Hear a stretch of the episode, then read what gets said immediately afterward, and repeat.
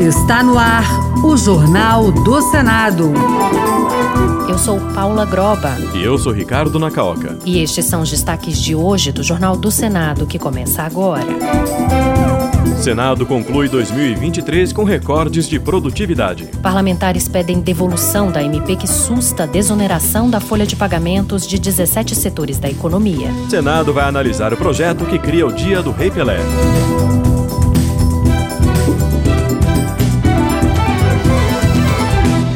Boa noite. Boa noite. Autor do projeto que prorrogou a desoneração da folha de pagamentos de 17 setores da economia, o senador Efraim Filho defendeu a devolução da medida provisória editada hoje pelo governo que cancela o benefício fiscal. O Poder Executivo alega que o benefício vai acarretar queda na arrecadação em 2024. A Frente Parlamentar do Empreendedorismo também defende a devolução da medida, ao argumentar que a MP fere uma decisão do Congresso Nacional que rejeitou o veto do presidente sobre o assunto. A lei que prorroga por quatro anos a desoneração da folha salarial para os 17 setores da economia já foi promulgada pelo presidente do Congresso, Rodrigo Pacheco, na última semana. Pela proposta promulgada, empresas de 17 setores podem substituir a contribuição previdenciária de 20% sobre os salários dos empregados por uma alíquota sobre a receita bruta do empreendimento, que varia de 1 a 4,5%, de acordo com o setor e serviço prestado.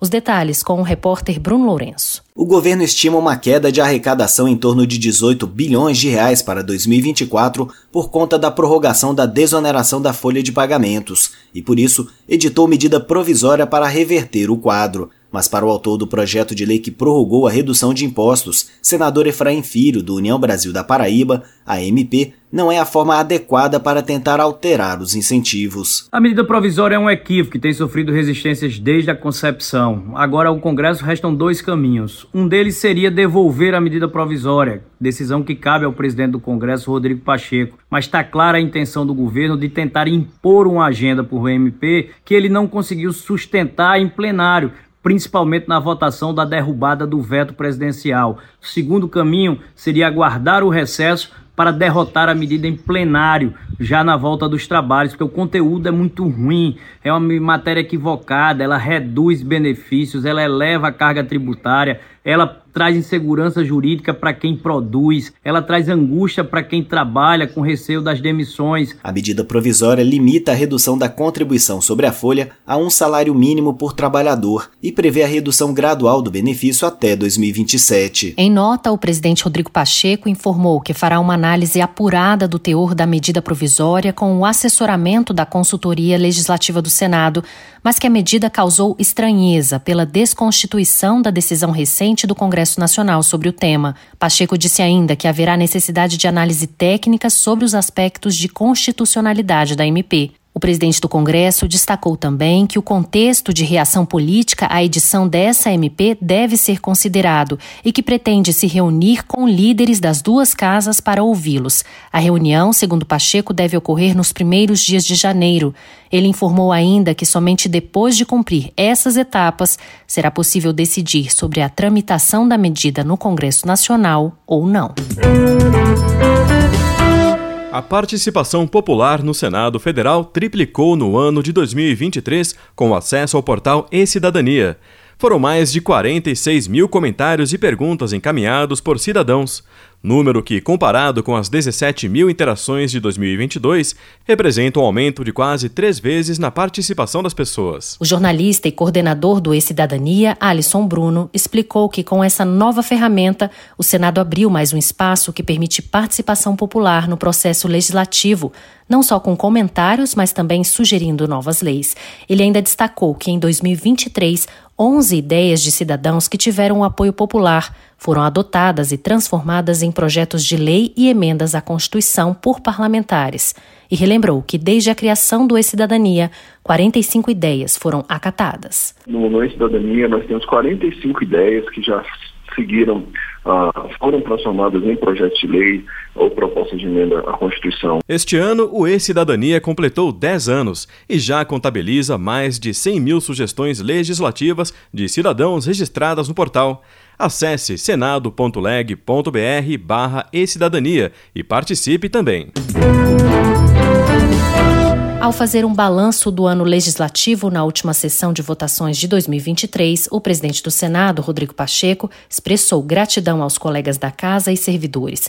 Pacheco ressaltou que, do ponto de vista legislativo, o Senado conseguiu avançar em áreas vitais para o bem-estar dos brasileiros, promovendo justiça, inclusão e buscando ter prosperidade para o país. Ao longo do ano, foram votadas cinco propostas de emenda à Constituição, 151 projetos de lei, 22 medidas provisórias, 53 projetos de resolução do Senado, 42 projetos de decretos legislativos, além de 10 projetos de lei complementar e 440 requerimentos.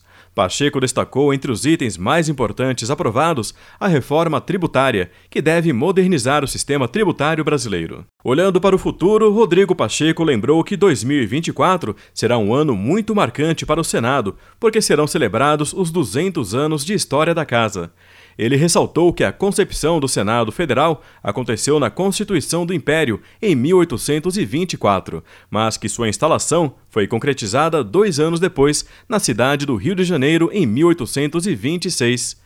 O parlamentar mineiro garantiu ainda que irá buscar constantemente o fortalecimento e a valorização do Senado Federal e do Poder Legislativo no próximo ano. Temos a legitimidade constitucional de decidir as leis do nosso país e fazer a expressão máxima da vontade popular. Isso nos cabe como Poder Legislativo. É a síntese mais perfeita da sociedade brasileira, é a síntese de todas as vontades, frustrações, dilemas, desejos do povo brasileiro se concentram no Congresso Nacional. A morte do ex-jogador Pelé está completando um ano nesta sexta-feira. Considerado o maior jogador da história, Pelé morreu após lutar contra um câncer no ano passado. No Senado e na Câmara, as homenagens chegam por meio de condecorações e projetos. O Senado deve analisar no próximo ano a proposta que cria o Dia do Rei Pelé, que pode ser comemorado anualmente em 19 de novembro. O repórter Luiz Felipe Liasbra tem as informações. Em um ano de homenagens ao rei do futebol, deputados aprovaram a medalha Rei Pelé para condecorar cidadãos e instituições que atuam pela democratização do esporte, e os senadores uma comenda para homenagear esportistas e paradesportistas de destaque. Além disso, o Senado vai analisar o projeto que cria o Dia do Rei Pelé, a ser comemorado em 19 de novembro, dia em que o jogador marcou seu milésimo gol. O senador Paulo Paim, do PT do Rio Grande do Sul, lembrou que Pelé enfrentou todos os preconceitos. Era amado e, no mínimo, respeitado por todos. O negro, que se tornou referência mundial, mostrou que a capacidade de um homem não se mede pela cor da pele.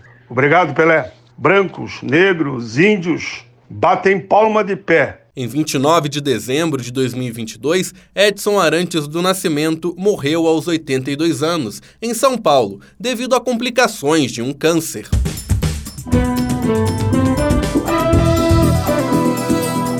Com trabalhos técnicos de Eric Bento, o Jornal do Senado fica por aqui. Acompanhe agora as notícias do Tribunal de Contas da União e da Câmara dos Deputados. Boa noite. Boa noite, um bom fim de semana e um feliz ano novo.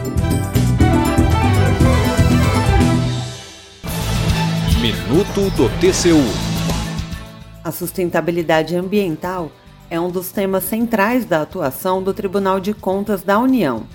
Por meio do Instituto Cerzedelo Correia, o TCU desenvolveu o curso Sustentabilidade na Administração Pública, aberto para toda a população.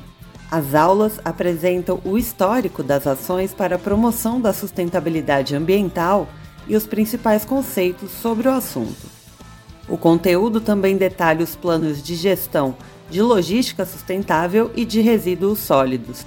O participante também aprende sobre como realizar compras públicas sustentáveis no Brasil. O curso é online e tem carga horária de 28 horas. As aulas ficam disponíveis por 30 dias após a inscrição. Acesse o site do Instituto Cerzedelo Correia e saiba mais. TCU Fiscalização a serviço da sociedade.